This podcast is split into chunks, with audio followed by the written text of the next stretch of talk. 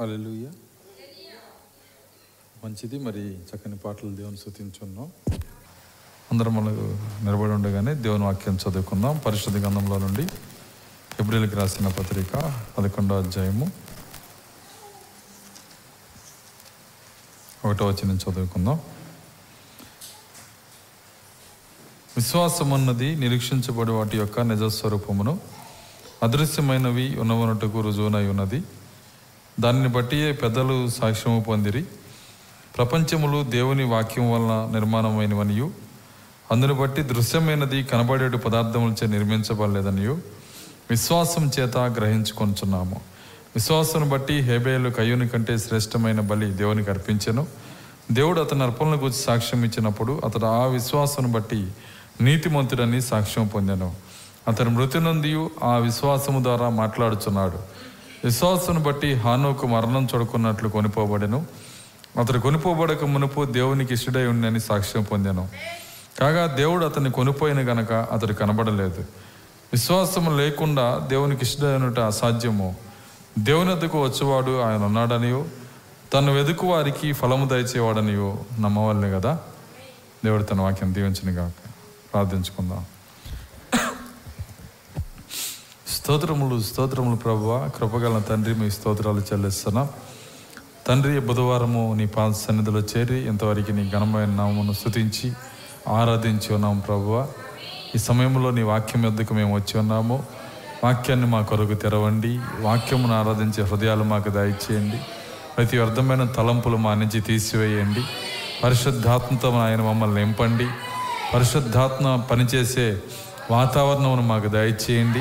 విశ్వాసమును పనిచేసే వాతావరణాన్ని మాకు దయచేయండి. దేవా, మన నన్ను సిలుచాటును మరుగు చేయండి. నేను బలహీన, నన్ను బలపరచండి. వినుచున్న నీ బిడ్డల హృదయాలని అభిషేకము దయచేయండి. నా హృదయములని అభిషేకము దయచేసి మీరే మాట్లాడి మీ నామానికి మహిమ తెచ్చుకోమని యేసుక్రీస్తు నామములో ప్రార్థించి వేడుకొంచున్నాము తండ్రి. ఆమేన్. కూర్చున్నా.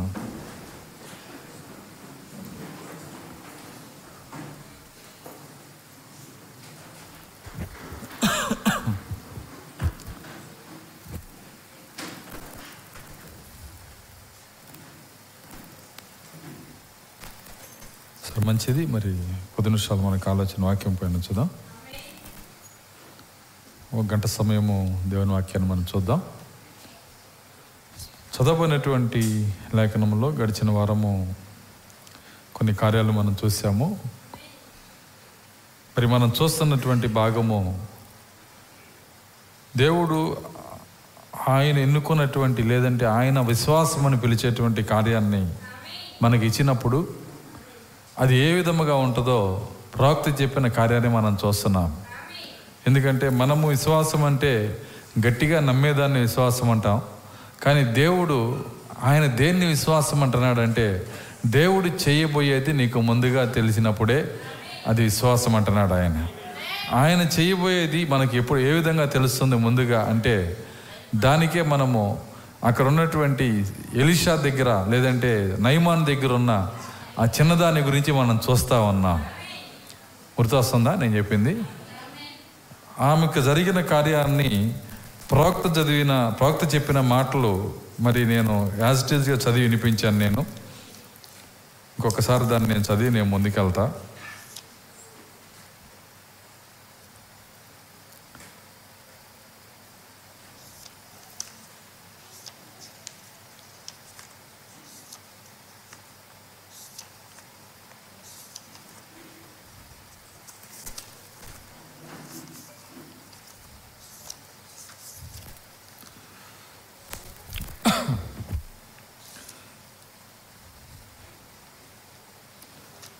ప్రవక్త ఏమంటున్నాడంటే,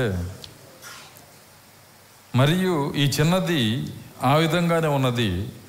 మరియు ఆ చిన్నది తన యజమానురాలితో ఇట్లా నేను నా ఏళ్ళువాడు యజమానుడైన నయమాను మా దేశంలో మేము కలిగి ఉన్న ప్రవక్త దగ్గరికి వెళ్ళినట్లయితే అతని కుష్ఠరోగము బాగు చేయబడును.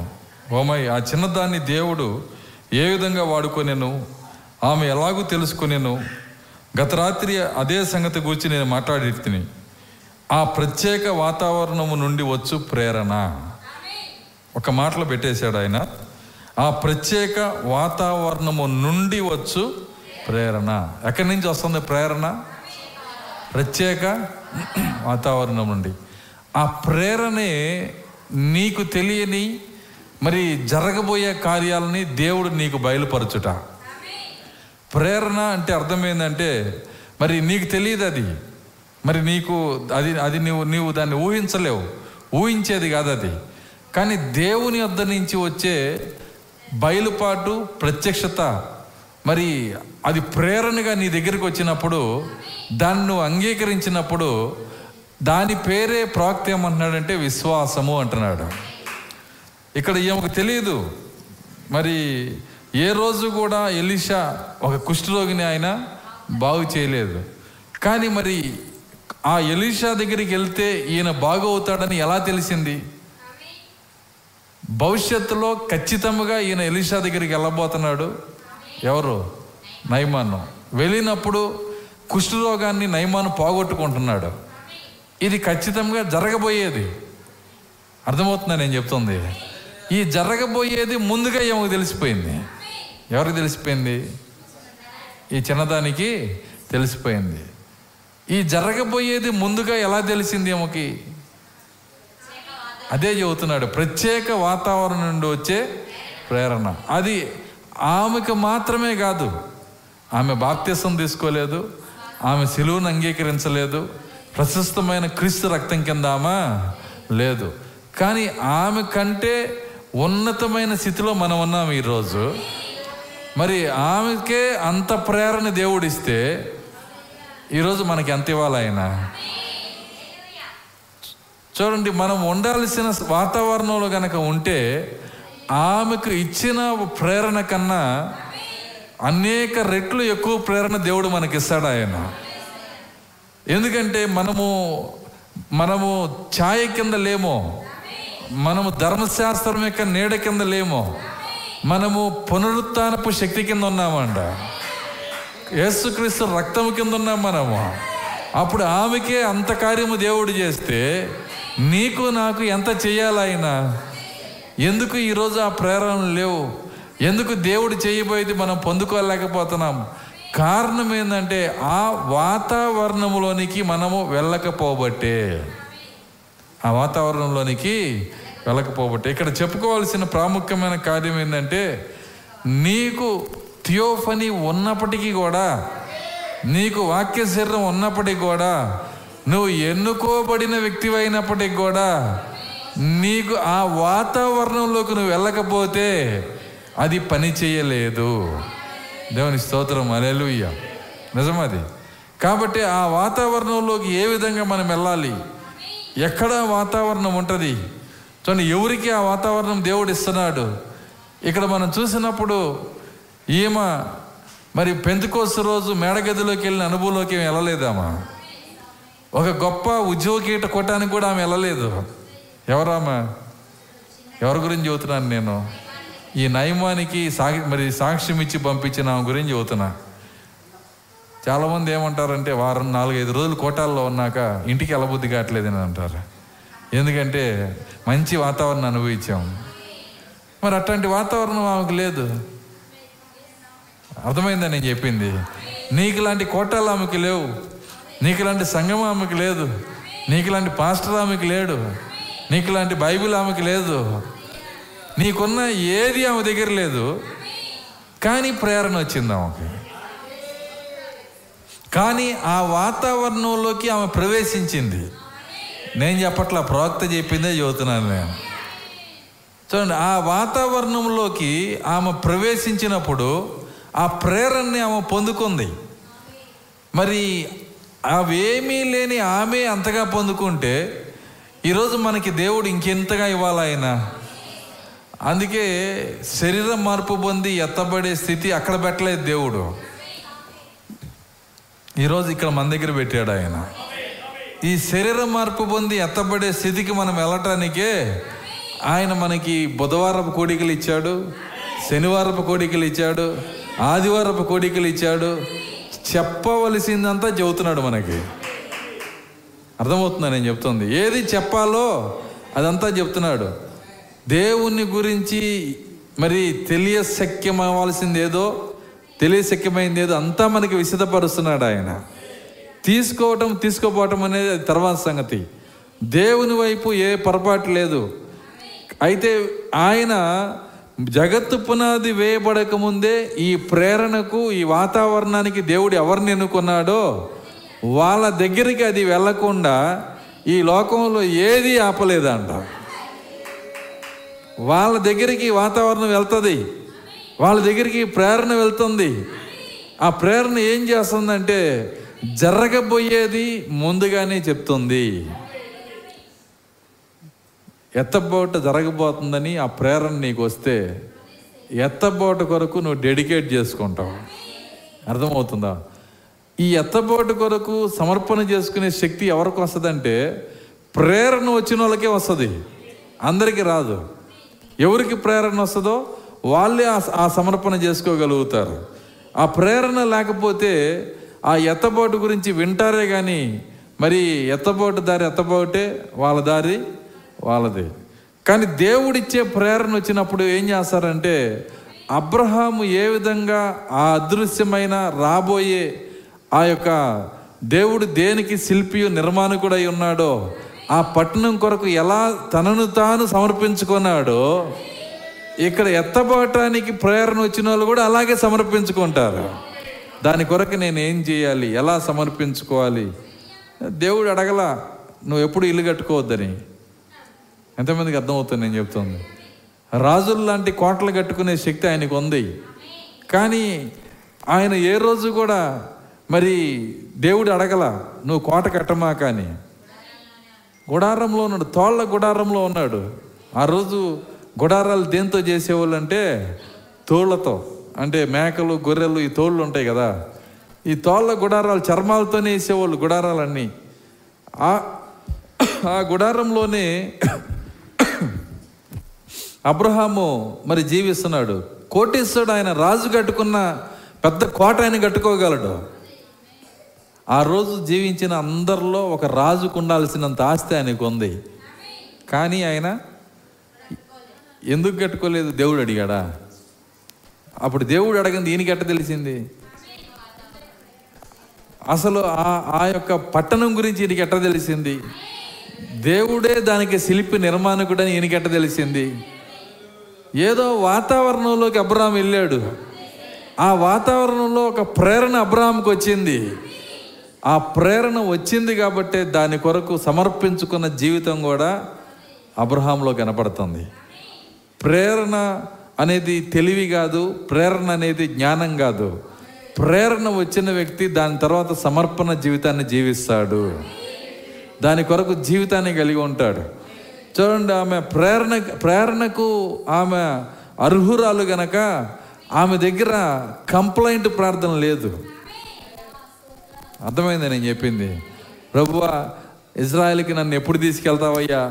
వాళ్ళు నన్ను లాక్కొచ్చారయ్యా, నేను నా కుటుంబం నుంచి దూరం అయిపోయానయ్యా, అసలు నా ప్రార్థన అంటున్నావా, నిన్ను వదిలిపెట్టేయాలా? ఎంతమందికి అర్థమవుతుంది నేను చెప్తుంది? కంప్లైంట్ ప్రార్థన అనేది ఆమె దగ్గర లేదు. ఆమె ఇంకా దేవుని కొరకు ఆ స్థితిలో ఉండి కూడా ఏమి చెయ్యాలా అని ఆలోచన చేస్తుంది ఆమె. ఆమె వాతావరణమే వేరు కాబట్టి దేవుడు ఆ గొప్ప ప్రేరణని మరి ఆ స్త్రీకి ఇచ్చాడు ఆయన.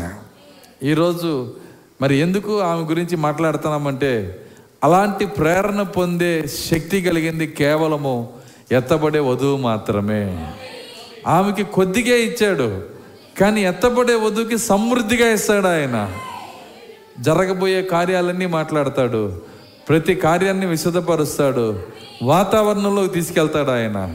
అందుకే ఒక్క మాట చెప్పి వెళ్ళిపోయాడు ప్రవక్త. ఏమన్నాడంటే, గత రాత్రి అదే సంగతి గురించి నేను మాట్లాడే తిని ఆ ప్రత్యేక వాతావరణం గురించి, ప్రత్యేక వాతావరణము నుండి వచ్చు ప్రేరణ.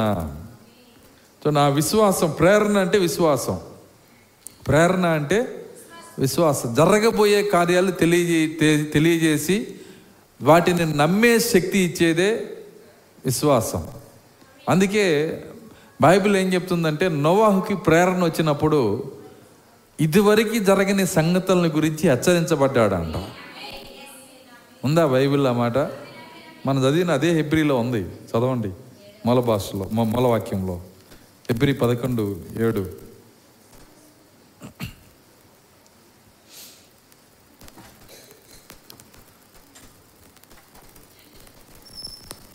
హెబ్రీ పదకొండు ఏడు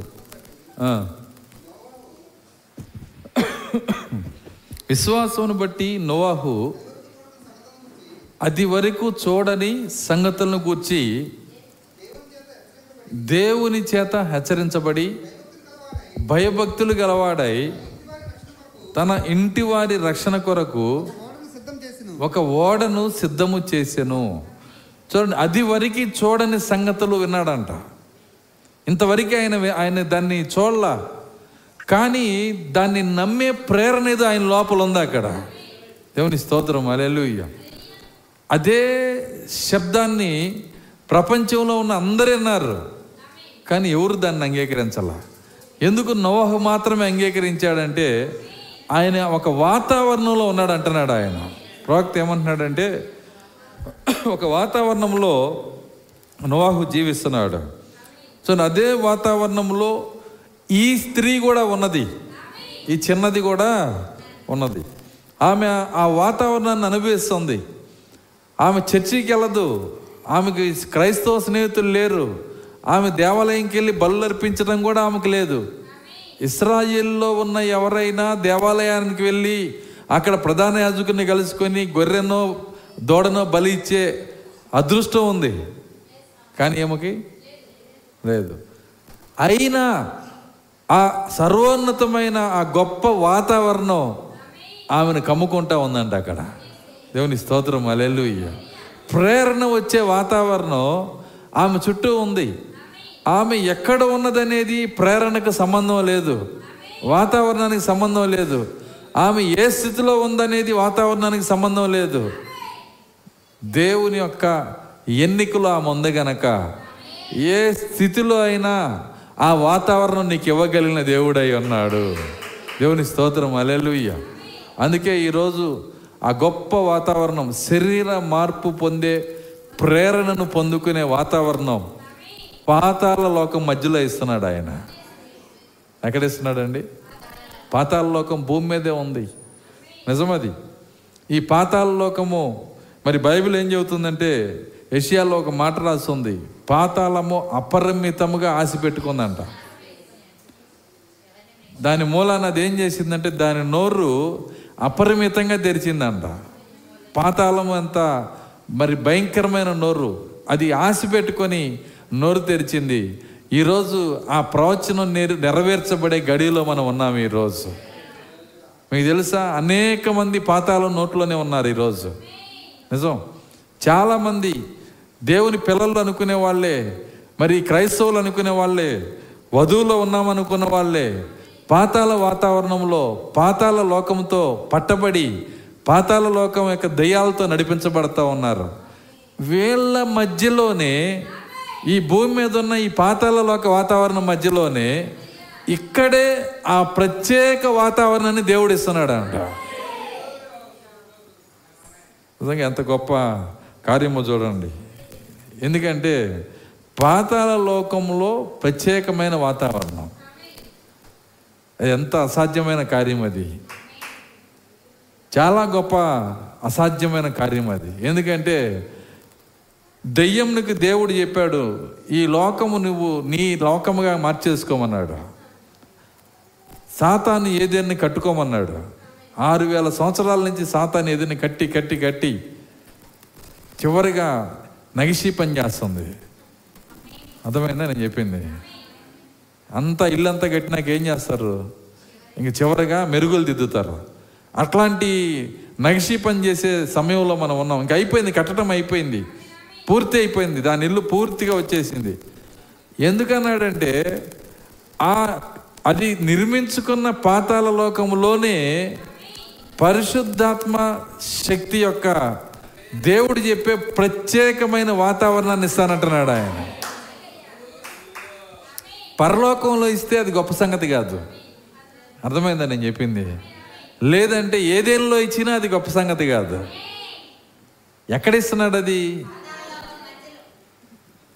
పాతాళ లోకము మధ్యలో. ఎక్కడ చూసినా దయ్యముల యొక్క మరి సంచారము, ఎక్కడ చూసినా మరి దయ్యముల యొక్క మరి వాటి కదలికలు, ఎటు చూసినా దయ్యాలే. పాతాళ లోకమే ఇక్కడ ఉంది. వాటి మధ్యలో ఆ అహరోను చిగిరించిన కర్ర యొక్క మరి వాతావరణము వింటున్నారా? ఎండిపోయిన కర్ర చిగిరించి ఆకులు వచ్చి పువ్వులు వచ్చి కాయలు కాసింపజేసిన వాతావరణం ఏదైతే ఉందో అదే వాతావరణము ఈ పాతాళ లోక వాతావరణం మధ్యలో ఇస్తున్నాడు దేవుడే కదా. దాన్ని పొందుకునే కృప ఎవరికి ఇచ్చాడో నాకు తెలియదు. అర్థమవుతుందా నేను చెప్తుంది? వాళ్ళు ఆ అక్కడుండి వాళ్ళ స్వరాన్ని వాళ్ళ అది వాళ్ళ యొక్క చెవుల్ని, ఆత్మీయ చెవుల్ని, వాళ్ళ ఆత్మీయ దృష్టిని ఆ వాతావరణం వైపు తిప్పుతారు. దేవుని స్తోత్రం, హల్లెలూయా.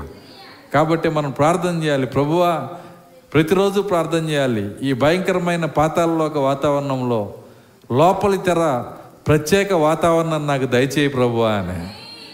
అప్పుడే ఆ వాతావరణం వచ్చినప్పుడే నీకు ప్రేరణ అనేది పనిచేయటం మొదలైద్దంట. దేవుని స్తోత్రం, హల్లెలూయా.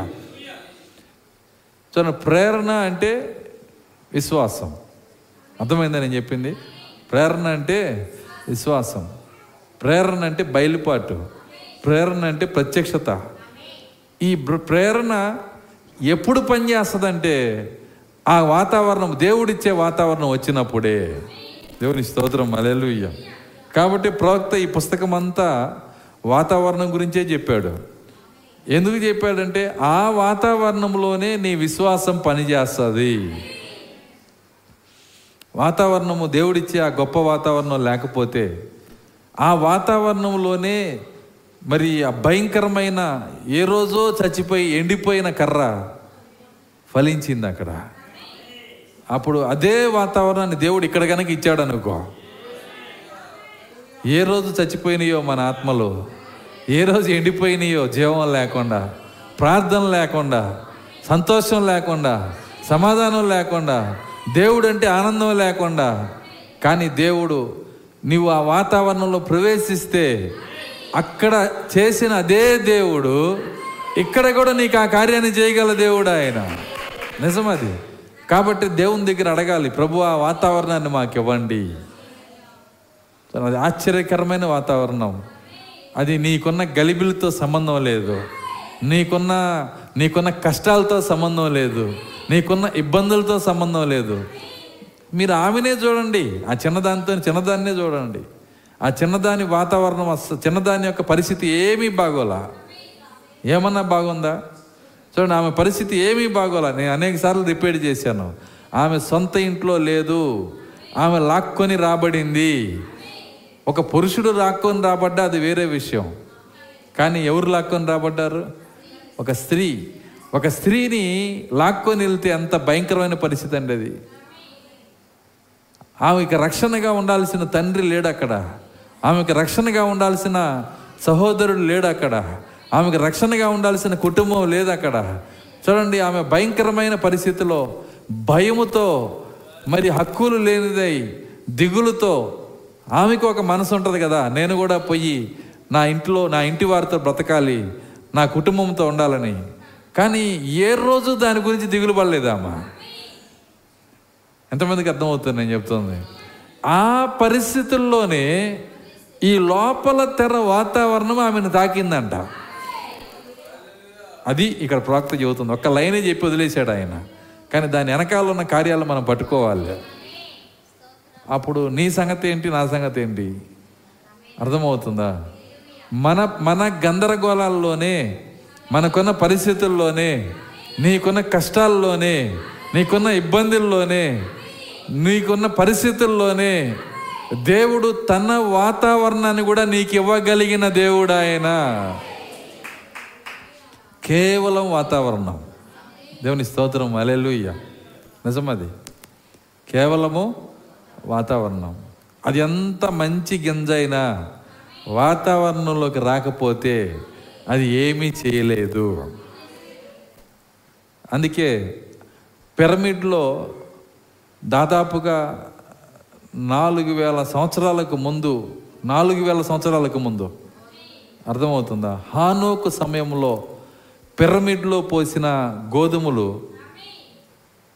మానవ దృష్టి మానవ సృష్టిలో ఏడో వాడు టైంలో పోసిన గోధుమలు, అర్థమవుతుందా? అవి ఇప్పుడు బయటికి తెచ్చారు. అప్పుడు నుంచి ఇప్పటి వరకు ఆ గింజ చచ్చిపోలా. ఏ గింజ?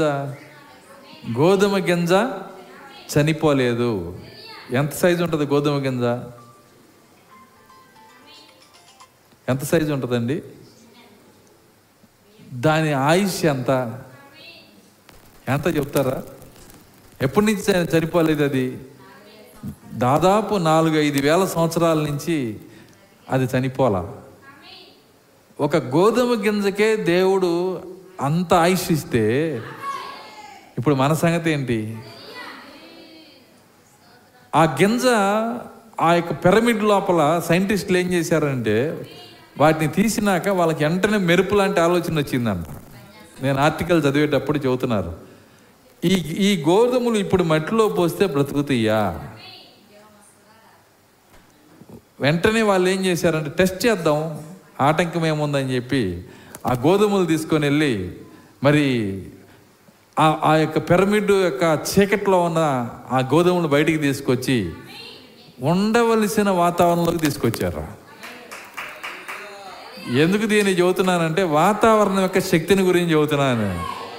ఎప్పుడైతే ఉండాల్సిన వాతావరణంలోకి ఆ గింజ వచ్చిందో వెంటనే దానిలోంచి జీవం బయటకు వచ్చేసింది. దేవుని స్తోత్రం, హల్లెలూయా. ఐదు వేల సంవత్సరాల నుంచి ఉండాల్సిన మరి ఉండవలసినటువంటి స్థితిలో ఉన్న గింజ, ఒరిజినల్ గింజ, నిజమైన గింజ, దానిలో ఏ లోపం లేదు. ఎవరా గింజ? ఎంతమందికి అర్థమవుతుంది నేను చెప్తుంది? ఎవరా గింజ? ఎవరా గింజ? యేసుక్రీస్తు కాదు, మనమే ఆ గింజలము. నీలో ఏ లోపం లేదు, నువ్వు పరిపూర్ణమైన గింజవే, కానీ ఎత్తబడవు. అదేంది పాస్టర్ అట చెప్పారు? నువ్వు ఎట్లాంటి గింజవైనా, నువ్వు పరిపూర్ణమైన గింజవైనా నువ్వు మొదట వాతావరణంలోకి రావాలి. అది ఆయన చెప్తుంది. నీకెంత పరిపూర్ణత ఉన్నా ప్రవక్త చెబుతుంది ఏంటంటే మొదట వాతావరణంలోకి రావాలి. ఆ వాతావరణం అనేది ఏదో కూడికల వలన ఇచ్చేది కాదు, అది పెద్ద పెద్ద ఉద్యోగ సభలను బట్టి ఇచ్చేది కాదు, అది అవన్నీ దాన్ని బట్టి రావు. ఎందుకంటే అక్కడ ఉన్న స్త్రీకి ఎప్పుడు ఇచ్చాడా ఆయన? అప్పుడే ఒక పెద్ద మీటింగ్ అయినాక ఇచ్చాడా? లేదంటే ఆమె సంతోషపడుతున్నప్పుడు ఇచ్చాడా? ఆమె ఆనందంగా ఉన్నప్పుడు ఇచ్చాడా? ఎప్పుడు ఇచ్చాడు ఆయన? ఆమె దుఃఖములో, ఒక విధంగా చెప్పాలంటే పాతాళంలో ఉంది ఆమె. ఆమె స్థితి ఏంటంటే పాతాళంలో ఉంది. పాతాళంలో ఉన్న తన రక్షణకర్తతో నడవాలని ఆశ కలిగి ఉంది ఆమె. ఆమె అప్పుడు అక్కడ వాతావరణం వెళ్ళి ఆమెను పట్టుకుంది. యేసుక్రీస్తు నిన్న నేడు నిరంతరము ఏకరీతిగా ఉన్న దేవుడు, ఒకే రీతిగా ఉన్న దేవుడు. ఆ రోజు వాతావరణం ఏ ఏ విధముగా ఆమెను పట్టుకుందో ఈ రోజు కూడా అదే విధముగా మనల్ని పట్టుకుంటుంది. నువ్వు దాని కొరకు ఆశ కలిగి ఉండాలి, దాని కొరకు ఆలోచన కలిగి ఉండాలి. దేవుడు మన ఆలోచన తెరుచునుగాక, దేవుడు మన గ్రహింపును తెరుచునుగాక. మనం ప్రార్థించాలి. మీకు తెలుసా, ప్రార్థన అసలు ఏమి చేయకుండా నాకు దేవునికి తెలుసులేండి, నాకు నాకేం కావాలో, అర్థమవుతుందా, నాకేం కావాలో దేవుడే చూసుకుంటాడు. అట్లాంటప్పుడు పరిశుద్ధాత్మ ఉచ్చరింప సఖ్యం కానీ మూలుగులతో చేయాల్సిన అవసరం ఏంటి? ఏ మూలుగులతో, ఏ ఏ అర్థవంతమైన మాటలతో పరిశుద్ధాత్మ ప్రార్థన చేస్తున్నాడు? కాబట్టి నీవు కూడా నీ ప్రార్థనలో నీ ఎదుగుదలను బట్టి ప్రార్థన చేయాలా. నీ ప్రార్థనలో నీ ఎదుగుదల ఉంటుంది. ఆమె చెప్పగలరా? అందుకే పాస్టర్ గారు ఎవరు వినేట నేను ప్రార్థన చేయట్లేదు. అర్థం కాల. ప్రార్థన చేయమంటే భయపడతాం, ఎందుకని? నా ఎదుగుదల బయటపడిద్దని. అది కాదు. నువ్వు ఖచ్చితంగా నువ్వు ఆత్మీయంగా ఎదగాలి. నీ ప్రార్థనలో నువ్వు ఏమి వింటున్నావో, బుధవారం ఏమి వింటున్నావో, ఆదివారం ఏ ప్రత్యక్షతను పొందుతున్నావో, ప్రతి కోడికల్లో దేవుడు నీతో ఏం మాట్లాడుతున్నాడో అది నీ హృదయముగా మారాలి, అది అది నీ మనసుగా మారాలి, అది నీ ప్రార్థనలో మాటగా మారాలి. ఎందుకు ఈ ఆయుధాలు దేవుడు నీకు ఇస్తున్నాడు? నువ్వు ప్రార్థనలో అడగాలని, ప్రార్థనలో దేవుని దగ్గర నువ్వు పెట్టాలి. ప్రభువా, ప్రవక్త చెప్పిన వాతావరణం మాకు కూడా దయచేయండి. పరిస్థితులు ఎట్లున్నా, పరిస్థితులు ఏ విధంగా ఉన్నా, పాతాళమే ఇక్కడ నిలబడి ఉన్నా, పాతాళ శ్రమలు ఇక్కడికి వచ్చినా, ఈ పాతాళములోనే ప్రత్యేకమైన వాతావరణం ఇవ్వగలిగిన దేవుడవు. దేవుని స్తోత్రం, హల్లెలూయా. నిజమది. ఒకప్పుడు దాన్ని చేసి చూపించాడు ఆయన. ఎలా చేసి చూపించాడు? ఒకప్పుడు పాతాళం ఉండేది, ఒకప్పుడు భూమిలో పాతాళం ఉండేది. ఈ పాతాళములోనే దేవుని పిల్లల కొరకు కమాండింగ్ కమాండ్ చేసి ఆయన, నా పిల్లలు ప్రత్యేక వాతావరణంలో ఉండాలన్నాడు ఆయన. ఎంతమందికి అర్థమవుతుంది నేను చెప్తుంది? అందరు పాతాళంలో ఉంటే అబ్రహాము, మోషే, అబ్రహాము, ఇస్సాకు, దావీదు వీళ్ళు వెళ్ళిన వాళ్ళు ఎక్కడికి వెళ్తున్నారు? పాతాళములోనే ప్రత్యేకమైన వాతావరణంలో. పాతాళం అంటే వేదనకరమైన స్థలం. ఆమె చెప్పగలరా? బైబిల్ ఏం చెబుతుంది? పాతాళం అంటే వేదనకరమైన స్థలము. ఎంత వేదన పడుతున్నాడు! ఒక్క బొట్టైనా చిటికినేలతో వేసినా చాలు నాకని. కానీ ఆ పాతాళంలోనే ప్రత్యేకమైన వాతావరణంలో దేవుని పిల్లలు ఉన్నారు. అక్కడ క్రీస్తు రక్తము రాలా, ఇంకా యేసుక్రీస్తు రక్తము రాకుండానే వాళ్ళు ఆ స్థితిలో పెట్టగలిగిన దేవుడు ఈరోజు యేసుక్రీస్తు రక్తము కింద ఈ పాతాళ లోకంలో, భూమి మీద ఉన్న పాతాళ లోకంలో నిన్ను నన్ను ఇంకెంత ప్రత్యేకమైన వాతావరణంలో పెట్టగలడు ఆయన. కొత్తగా ఏమి చెప్పట్లేదు ఆయన, ఆల్రెడీ జరిగిందే నీతో మాట్లాడుతున్నాడు. కాబట్టి అసలు ముందు ఆ దేవుడిచ్చే ప్రత్యేక వాతావరణం ఏంటి, ఈ పాతాళ లోకం అంటే ఏంటి? నేను అనేకసార్లు చెప్పాను, పాతాళ లోకం అంటే ఏంటో కాదు, మనస్సే అని. దయ్యాలు ఏం చేస్తాయంటే మనస్సుని ప్రేరేపిస్తాయి. పాతాళ లోకం అంటే వేదనకరమైన స్థలం. నీ మనసు వేదనలో ఉంటే నీలో పాతాళం దూరిందని అర్థం. ఎంతమందికి అర్థమవుతుంది నేను చెప్తుంది? నీ మనసు వేదనలో ఉందనుకో, వేదన వచ్చినా నువ్వేం చేయాలంటే దాన్ని, ఒక గొంగళి పురుగు నీ నీ షర్టు మీదో చీర మీదో కనపడితే ఏం చేస్తావు? ఎక్క నీళ్ళే నిదానంగా అనుకుంటావా? ఏం చేస్తావు? అంతే, వేదన కూడా అంతే. అది పాతాళం అని చెబుతున్నాం కదా. నువ్వేం చేయాలి? వేదన ఏ రూపంలో వచ్చినా, బాధ ఏ రూపంలో వచ్చినా గొంగళి పురుగు కంటే స్పీడ్గా ఎదిలించుకోవాలి మనం. దేవుని స్తోత్రం, హల్లెలూయా. మరుక్షణమే దేవుని సంతోషంతో నింపబడాలా. అప్పుడు దెయ్యం తలగీరుకుంటుంది. ఏమంటదంటే, ఇదేంటి నేను ఏదో చేద్దామని ఎంత కష్టపడి, రోజంతా కష్టపడి ఇట్లా తయారు చేస్తే ఈ మనిషి మా హఠాత్తుగా మళ్ళీ పరలోకంలో దూకేశాడు. ఎంతమందికి అర్థమవుతుంది నేను చెప్తాను? కాబట్టి ఆ పాతాళ లోకం అంటే ఏంటో నువ్వు ఎరిగి ఉండాలి మొట్టమొదట. ఇంతకుముందు చాలాసార్లు చెప్పాను నా కథని, సరే కొద్దిగా మీకు అర్థమవటానికి మళ్ళీ రిపీట్ చేస్తున్నా. ఒక ఒక రాజుగారికి డౌట్ వచ్చిందంట. ఏంటంటే పాతాళలోకం ఎలా ఉంటుంది, పరలోకం ఎలా ఉంటుంది తెలుసుకోవాలనుకున్నాడు అంట. అక్కడున్న గురువు గారిని పిలిచి అడిగాడంట, గురువు గారు పాతాళలోకం అంటే ఏంటి, పరలోకం అంటే ఏంటి అని. ఆయన ఏమన్నాడంటే, నేను నువ్వు దాన్ని తెలుసుకోవాలనుకుంటున్నావా అన్నాడంట. అవునన్నా. నువ్వు నువ్వు నువ్వు అనేక మందిని చంపే ఒక దుర్మార్గుడివి. నువ్వు కత్తి పట్టావంటే ఎదురు ఎవరున్నారని నీకు తెలియదు. యుద్ధంలో దూకితే నువ్వు అందరు అందరినీ నువ్వు చంపుతావు. నువ్వు దుర్మార్గుడివి, నువ్వు దుష్టుడివి అన్నాడంట. ఆయనకి ఎంత కోపం వచ్చిందంటే వెంటనే అందులో నుంచి బయట కత్తి తీసి, నేను ఇప్పుడే నరికేస్తా అన్నాడు అంట.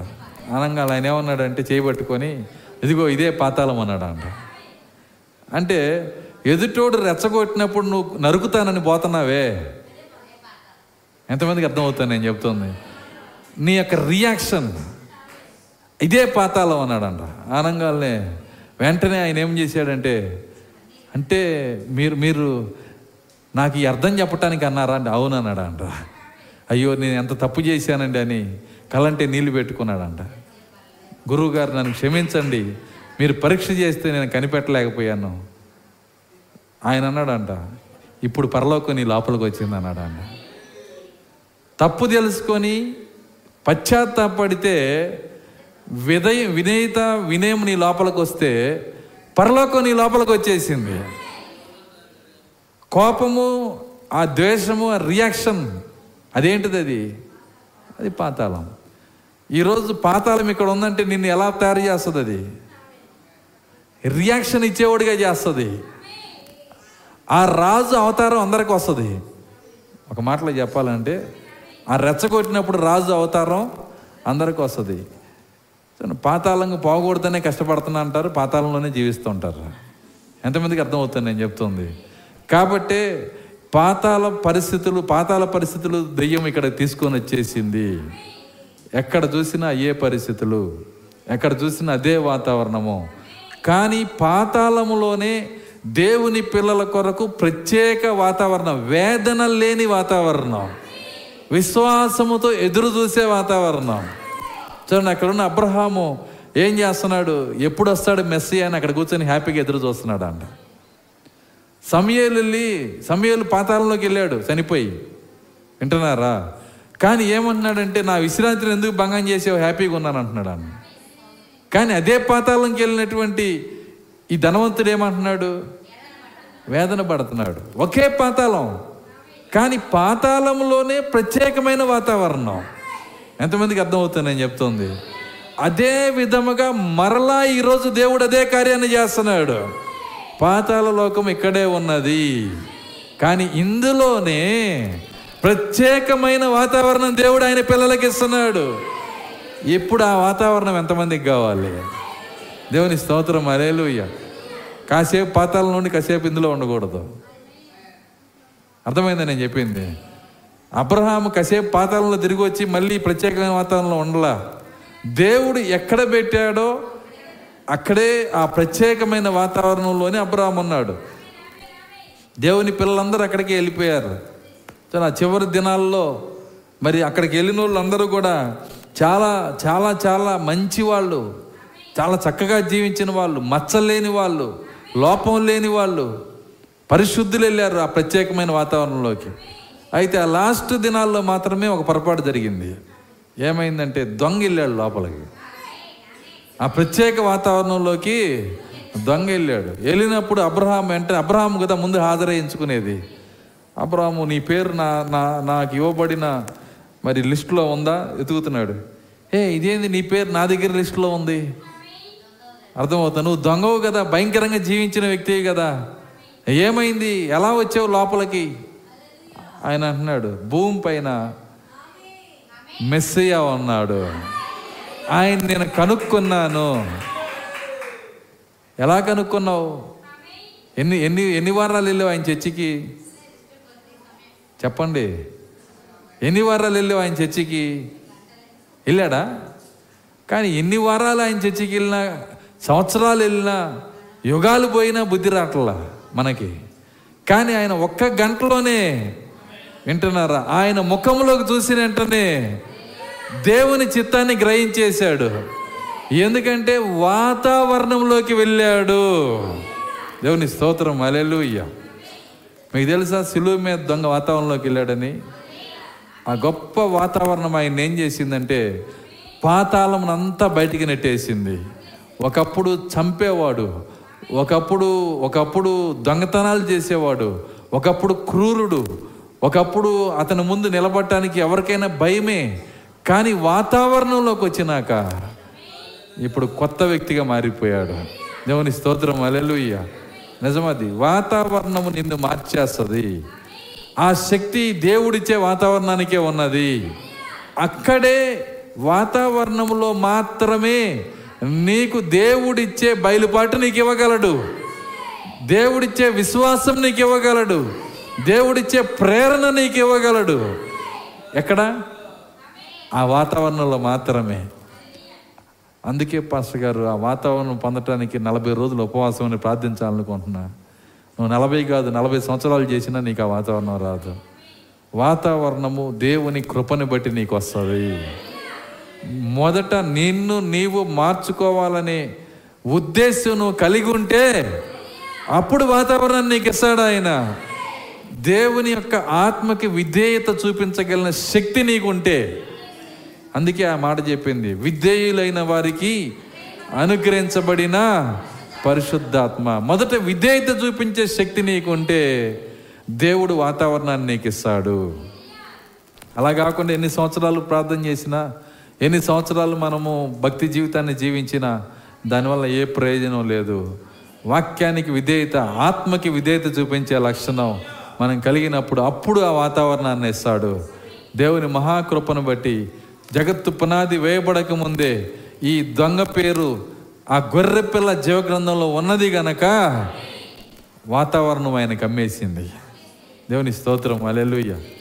మీకు తెలుసా, ఆ వాతావరణం కమ్మేదాకా పాతాళంలో లీడరు, పాతాళంలోనే పెద్ద వ్యక్తి అతను, పాతాళంలో దెయ్యాలు అతను భుజం మీద చేసి మాకు నమ్మకమైన సేవకుడు వీడు అంటారు. అర్థమవుతుంది, ఎందుకంటే దొంగతనానికి వెళ్తే ఎదురు ఎవరు వచ్చినా నరికేసేయటమే, అర్థమవుతుందా, ఎంత డబ్బున్నా లాక్కొని వెళ్ళిపోవటమే, క్రూరమైన కార్యాలు, భయంకరమైన కోపం, భయంకరమైన స్వార్థం, హంతకుడు, ద్వేషకుడు అన్నీ ఉన్నాయి. కానీ వాతావరణంలో అడిగిపెట్టాడు. ఇది నిజమైన విత్తనము గనక జగత్తు పునాది వేయబడకముందే ఏర్పరచబడిన విత్తనం గనక విత్తనము రెస్పాన్స్ చేస్తుంది, ఇక్కడ ప్రతిస్పందిస్తుంది. ఏం చేస్తుందంటే, ప్రతిస్పందన అంటే అర్థమైందంటే, వింటున్నారా, ప్రతిస్పందన అంటే ఏదో చేయటం కాదు, ప్రతిస్పందన మార్పు. ప్రతిస్పందన ఏందండి, ఒక మార్పు, మార్పు కలిగిన జీవితం. బోధ లేకుండా మారాడు. నేనేం చెబుతున్నాను గమనించారా, ఒక బోధ లేకుండా ఈ విత్తనం మారిపోయింది. ఎందుకు మారింది, అక్కడ ఏ బోధ లేదు, అక్కడ ఏ బోధ లేదు, అక్కడ ఎవరు ఆయనకి ప్రసంగం చేసింది లేదు, కూర్చోబెట్టి కుర్చీలో కూర్చోబెట్టి పది వారాలు చెప్పింది లేదు, అర్థమవుతుంది, చర్చికి తీసుకెళ్ళింది లేదు.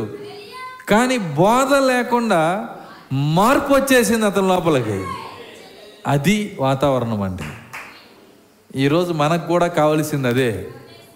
చాలామంది ఆ సంఘంలో బాగా చదువుతున్నారు, ఈ సంఘంలో బాగా చదువుతున్నారు, అటు పరిగెత్తు అని ఇటు పరిగెత్తు, పరిగెత్తు నువ్వు ఎటు పరిగెత్తినా నీకేమీ దొరకదు. కానీ నువ్వు నిజ విత్తనమైతే అసలు బోధే లేకుండా మార్పు దేవుడు నీకు ఇవ్వగలిగిన దేవుడు. ఆ శిలువ మీద దొంగకి ఇచ్చిన దేవుడు నీకు కూడా ఇస్తాడు. ఎలా ఇస్తున్నాడు, వాతావరణం తీసుకెళ్ళాడు ఆయన, వాతావరణంలో ఒక ప్రేరణ ఇస్తున్నాడు ఆయన, వాతావరణంలో ఒక ప్రేరణ.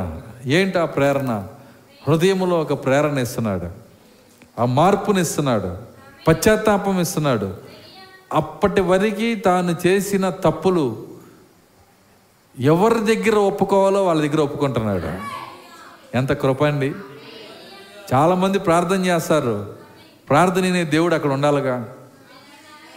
ఎంతమందికి అర్థమవుతుంది నేను చెప్తుంది, నువ్వు ఎంత ప్రార్థన చేసినా వినే దేవుడు అక్కడ ఉండాలిగా. కొంతమంది వినే దేవుడు ఉంటాడు, వీళ్ళు చేయరు. దేవుడు ఇక్కడ ఉన్నాడు, దేవుడు ఇక్కడ ఉన్నాడు, ఆరాధన చేయాలిగా. దేవుడు దొరికితే ఏం చేయాలి, ఆరాధన చేయాలిగా. కొంతమంది దేవుడు దొరికినా ఆరాధన చేయరు, కొంతమంది ప్రార్థన చేస్తారు కానీ వినే దేవుడు అక్కడ ఉన్నాడు. చూడండి, ఈ రెండు కూడా బహు కష్టమైన కార్యాలు. చూడండి, ఇక్కడ మనం చూసినప్పుడు మరి ఏ దేవుడు ముందు ఒప్పుకోవాలో ఆ దేవుడు ముందు ఆయన అంటున్నాడు, మనమైతే ఈ శిక్షకి పాత్రులమే. ఏమన్నాడు, మనమైతే ఈ సిలువ శిక్షకి మనము పాత్రులమే. వాళ్ళు శిక్షించారంటే దీన్ని మనము మనం యోగ్యులమే. ఆ సిలువ మీద ఉన్న పక్కన ఉన్న దొంగ రెండు పళ్ళు కింద పడ్డాయి అప్పుడే. ఎందుకో తెలుసా, వీడు మనము అర్హులము పాత్రులము అని గొప్ప గొప్ప మాటలు చెబుతున్నాడు. తగ్గింపు, కొంతమంది తగ్గించుకున్నా కోపం వస్తుందండి, అర్థమవుతుందా. చూడు, కోపం వచ్చి మరి పళ్ళు కొరుగుతున్నాడు.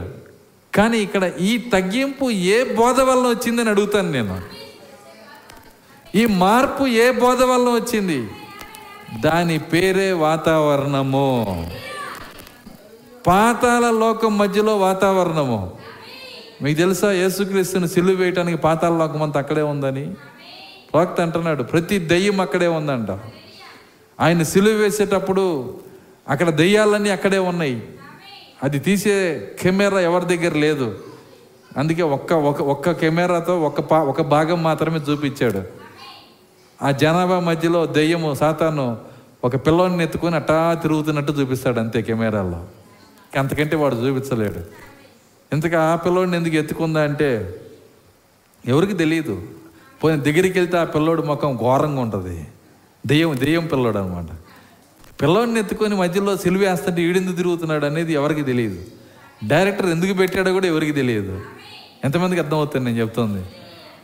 సాతాను యేసుక్రీస్తుని సిలువేస్తుంటే ఆ యొక్క కయప, ఆ యొక్క ప్రధాన యాజకుడు, మరి అక్కడ ఉన్నటువంటి ఆ సర్ప సంతానం, ఆన్సర్ చెప్పేసాను, అర్థమవుతుందా? వాళ్ళ మధ్యలో పిల్లోడిని ఎత్తుకొని తిప్పే ఆ సీన్ ఎందుకు పెట్టారు? ఆ పిల్లోడు కూడా దెయ్యంలాగా ఎందుకున్నాడంటే, నా పిల్లలు నిన్నేం చేస్తున్నారో చూసారా. అది ఒక్క దెయ్యాన్ని మాత్రమే చూపించాడు. కానీ నీకు నిజమైన కెమెరా చూస్తే, అసలు నిజమైన కెమెరా చూస్తే ఇక్కడి నుంచి ఇంటికి కూడా బావు నువ్వు. ఎంతమందికి అర్థమవుతుంది నేను చెప్తుంది? నువ్వు నిజంగా అదృశ్య ప్రపంచాన్ని చూస్తే ఇక్కడ ప్రశాంతంగా వాక్యం ఏం లేవు, ఇంటికి కూడా బాలేవు, నీ పని నువ్వు చేసుకోలేవు. అందుకే దేవుడు అవి కనపడకుండా చేశాడు, పరీక్ష పెట్టాడు దేవుడు. ఇక్కడ ఆయన నిజ విత్తనం మాత్రమే పాతాళమును చూడగలదు, పరలోకమును చూడగలదు. నిజ విత్తనమే. దేవుని స్తోత్రం, హల్లెలూయా. ఎక్కడ పాతాళం ఉందో నిజ విత్తనం చూడగలదు, ఎక్కడ పరలోకం ఉందో నిజ విత్తనము చూడగలదు. దేవుని స్తోత్రం, హల్లెలూయా. నిజమది. తను ఒక ఒక భయంకరంగా దయ్యాలతో గడిపిన ఒక వ్యక్తి మరి నా పక్కన కూర్చున్నా. నేను వెళ్ళినప్పుడు షాప్ ఓనర్ ఆయన. నేను ఎలంగాలను వెళ్ళిన దగ్గర నుంచి ఆవలిస్తూనే ఉన్నాడు. ఆయన బాధ ఏందో నాకు అర్థమైంది. ఎంతమందికి అర్థమవుతుంది నేను చెప్తుంది? ఎందుకంటే నీ నీలో గనక దెయ్యం ఉంటే, నిజంగా దేవుని ఆత్మ ఉన్న వ్యక్తి దగ్గరికి వెళ్తే నువ్వు ఆవలిస్తూనే ఉంటావు. నీకు నిద్ర రాత్రి నిద్ర లేక కాదు, రాత్రి నువ్వు పన్నెండు గంటలు నిద్రపోయినా ఆవలిస్తావు. అర్థమవుతుందా? నిద్ర వస్తే అది వేరే సంగతి. నేను నాకు ఆ సిమ్టమ్స్ తెలుసు, ఆ దెయ్యాల దెయ్యం యొక్క కార్యాలు తెలుసు. అప్పుడు అర్థమైంది, ఈ రాత్రి అంతా ఈయన ఆయన దెయ్యాలతో గడిపొచ్చాడు కాబట్టి నేను వెళ్ళినప్పుడు ఆ విధంగా ఆవలిస్తున్నాడు.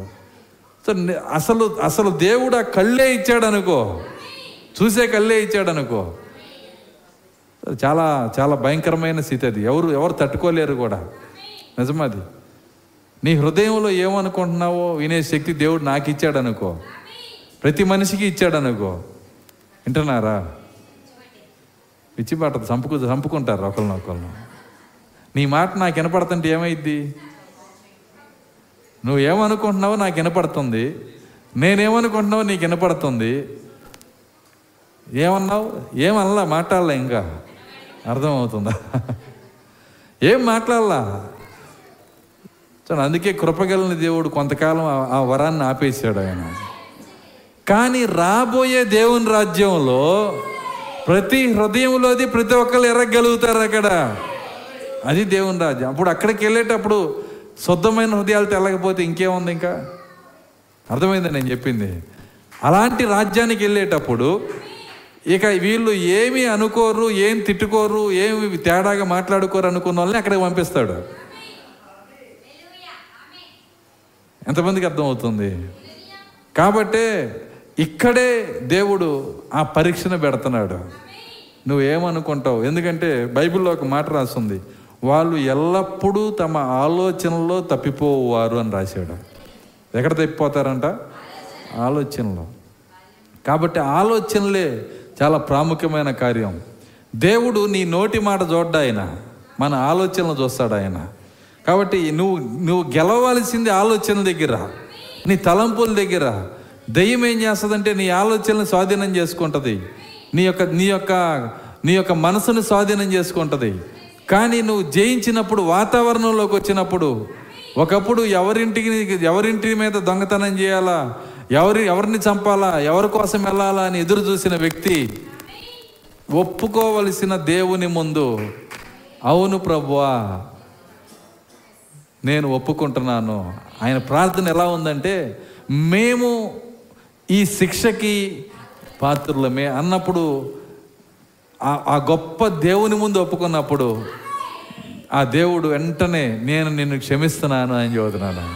దేవుని స్తోత్రం, హల్లెలూయా. ఎంత గొప్ప ధన్యత అండి, నిజమది, ఎంత గొప్ప ధన్యత అది. ప్రాక్త అంటాడు అలా అనేక వర్తమానాల్లో, యేసుక్రీస్తుని కుష్ఠవ్యాధి సీమోని ఇంటికి భోజనాన్ని పిలవటానికి ఒకడు వెళ్ళాడు అంట. వెళ్ళి ఆయన దగ్గరికి వెళ్ళి ఆయనతో మాట్లాడే సమయం దొరికిందంట. ఆయనతో మాట్లాడి మా యజమాని పిలుస్తున్నాడని ఆ యొక్క లేఖను ఆయనకి అందజేసి ఆహ్వానించి వెళ్ళిపోయాడంట. ఒకవేళ నాకు గనక అవకాశం దొరుకుంటే లేక యజమాని అన్నీ పక్కన పెట్టి ఆయన పాదాలు పట్టుకొని నేను ఆరాధన చేసేవాడిని అంటున్నాను. దేవుని స్తోత్రం, హల్లెలూయా. నిజమది, ఆపర్చునిటీ. ఆ ఆపర్చునిటీ, ఆ అవకాశము దేవుడు ఇస్తున్నాడు. చాలామంది అనుకుంటారు, నాకు అవకాశం దొరికినప్పుడు దొరికితే, మీకు తెలుసా అనేక అవకాశాలు మనం కాళ్ళతో తొక్కొస్తున్నామని. ప్రతి కూడికలో ఒక అవకాశాన్ని దేవుడు నీకు ఇస్తాడు, ప్రతి ఆరాధనలో ఒక అవకాశాన్ని దేవుడు నీకు ఇస్తాడు. రేపు దేవుడు అవకాశాలను చూపించినప్పుడు నీకు ఇచ్చిన సమయాన్ని నువ్వు కాళ్ళతో తొక్కావని, కృపని కాళ్ళతో తొక్కావని దేవుడు నీకే చూపించినప్పుడు నీవు నిరుత్తరుడివి అన్నాడు ఆయన. నువ్వు ఆన్సర్ చెప్పడానికి నీ దగ్గర ఏమీ ఉండదు. దేవుడు ఒక మాట మాట్లాడాడంటే నువ్వు ఆన్సర్ చేయలేవు. కాబట్టి ఆయన అవకాశం ఇస్తున్నాడు. ఆ గొప్ప అవకాశం దొరికినప్పుడు ఆ శిలువ మీద దొంగ ఎందుకు ఆ అవకాశాన్ని తీసుకుంటున్నాడంటే, అది అతని గొప్పతనము కాదు, అది అతను ప్రవేశించిన వాతావరణము. దేవుని స్తోత్రం, హల్లెలూయా. ఈరో ఈ రాత్రి నేను ఆ వాతావరణాన్ని ప్రేమిస్తున్నాను. ఆ వాతావరణం నీకు కూడా దేవుడు ఇచ్చునుగాక. అది వ్యక్తిగత వాతావరణం, అది అది వ్యక్తిగత వాతావరణం. అది దానికి పరిస్థితులతో సంబంధం లేదు. ఎట్లాంటి పరిస్థితుల్లో సిలువ మీద దొంగకి వాతావరణం వచ్చిందో మీరు చూడండి. అది ఏమకంటే ఘోరం. ఎవరు ఆ చిన్నదానికంటే ఏమో పరిస్థితి, ఈయన పరిస్థితి మరీ ఘోరం. ఎందుకంటే ఇంకొక కాసేపట్లో చచ్చిపోతున్నాడు ఈయన, చంపేస్తారు, చేతులు కాళ్ళు సిలువేశారు. కాళ్ళు కదలటానికి లేదు, చేతులు కదలటానికి లేదు. పోనీ దాని నుంచి విడుదల పొందుతాడా అంటే దాని తర్వాత స్టెప్ ఇంకొకటే ఏంటండి, అది మరణం. చూడండి, సిలువ నుంచి మరణానికి వెళ్ళే చివరి స్టెప్లో భయంకరమైన దెయ్యాల మధ్య, పాతాళ లోకం మధ్య, ఇక నిస్సహాయ స్థితిలోకి వెళ్ళిపోయినప్పుడు, ఆ ఆకాశం చీకటి కమ్మినప్పుడు, భూకంపం వస్తున్నప్పుడు, వింటున్నారా, ఎక్కడ చూసినా రోదన, భయంకరమైన వేదన. అలాంటి స్థితిలో ఈ గొప్ప పరలోక వాతావరణం ఈ దొంగను చుట్టుకుంటా ఉంది అక్కడ. దేవుని స్తోత్రం, హల్లెలూయా. అంతకంటే భయంకరమైన స్థితి మనది కాదు కదా. చూడండి, దేవుడు మనకి ఆ వాతావరణం ఇవ్వగలిగిన దేవుడు ఆయన. నీ పరిస్థితి ఎట్టున్నా నీకు ఆ వాతావరణం ఇవ్వగలిగిన దేవుడు ఆయన. అక్కడ ఆ వాతావరణం ఆయన చుట్టుకున్నప్పుడు ఆయనలో ఏదో జరిగింది. నిజ విత్తనం కనుక రెస్పాన్స్ అవుతుంది, ప్రతిస్పందిస్తుంది. ఆయన అంటున్నాడు, అవును ప్రభువా, మాకు ఈ శిక్ష కరెక్టే, మీరు మేము మేము పొందిన శిక్ష కరెక్టే కరెక్టే అని ఒప్పుకో. అయిపోలా, నేను ముగిస్తాను, ఇంకొక ఐదు నిమిషాలు ముగిస్తాను, వచ్చేవారం కంటిన్యూ చేద్దాం. కరెక్టే అని అయిపోలా. ఏం చేశాడంటే, ఇది కరెక్టే అని చెప్పి ఈయన, నీవు, అర్థమవుతుంది, ఈయన ఈయనైతే ఏ తప్పు చేయలేదు, మళ్ళీ ఆయన వైపు చూస్తున్నాడు, తన వైపు తను తగ్గించుకుంటున్నాడు. దేవుని వైపు చూసి, దేవుని కుమారుని వైపు చూసి ఏమంటున్నాడంటే, ఈయనైతే ఏ తప్పు చెయ్యలేదు, ఈయన ఏ తప్పు చేయలేదు, అయినా ఎందుకు ఈయన సిలివేస్తున్నారు? వింటున్నారా? దానికి కారణము నా పాపము అని గుర్తించాడు ఆయన. నా తప్పే, మా పాపములు ఆయన మీద పడ్డాయి, ఆయన నిర్దోషి. దేవుని స్తోత్రం, హల్లెలూయా. నిజమది, ఆయన నిర్దోషి. మేమైతే యోగ్యులము, వెంటనే ఏమంటున్నాడంటే ఆయన వైపు చూసి, ప్రభువా యేసు, నీవు నీ రాజ్యంలోకి వచ్చినప్పుడు నన్ను కూడా జ్ఞాపకం చేసుకో. ఇంకో గంటలో చచ్చిపోయే వ్యక్తిని పట్టుకొని ఈయన రాజ్యంతో వస్తాడని నమ్మే శక్తి ఎవరికి ఉంటుందండి? ఒకసారి ఆలోచన చేయండి. దాన్ని తెలిపిందే వాతావరణంలో వచ్చిన ప్రేరణ. అసలు ఆ యెరూషలేములోనే ఇశ్రాయేల్లోనే అట్లాంటి విశ్వాసి లేకుండా పోయాడు. అర్థమవుతుందా? ఏది అతన్ని అలా తయారు చేసింది? ఆ వాతావరణంలో నుండి వచ్చే ప్రేరణ. మళ్ళీ చదువుతున్నాను చూడండి, ఏమంటాడంటే, కానీ ఆ చిన్నది ఇట్లా, నేను నా ఏలినవాడు అయిన యజమానుడు మా దేశంలోకి వెళ్ళవాలని కోరుచున్నాను, ఎందుకనగా మా దేశంలో మేము ప్రవక్తను కలిగి ఉన్నాము. చూడండి, ఓమై ఆ చిన్నదాన్ని దేవుడు ఏ ఏ విధంగా వాడుకొనెను, ఆమె ఎలాగూ తెలుసుకొనెను ప్రశ్న వేశాడు. గత రాత్రి అదే సంగతి గురించి నేను మాట్లాడి తిని, ఆ ప్రత్యేక వాతావరణం నుండి వచ్చు ప్రేరణ. ఎప్పుడు పన్నెండులాగా ఇది కూడా పది పది సంవత్సరాలు చూడవచ్చు మనం. అన్ని కార్యాలు ఉన్నాయి ఇందులో. దేవుని స్తోత్రం, హల్లెలూయా. ఎందుకంటే ఈరోజు మనకు ఆ ప్రేరణ కావాలి. మనకి ఆ ప్రేరణ రావాలంటే యువ ప్రభు అంటే వచ్చేది కాదు. అది ప్రత్యేక వాతావరణం ముందుగా నీకు దేవుడు ఇవ్వాలి. ఆ వాతావరణం నిన్ను పాతాళం నుంచి వేరు చేస్తుంది. ఆ వాతావరణం నీ ఆత్మని నిజ విత్తనంగా మారుస్తుంది. ఆ వాతావరణం నీ విత్తనంలో నుంచి, నీ ఆత్మనే విత్తనం నుంచి ప్రతిస్పందన తీసుకొని వస్తుంది.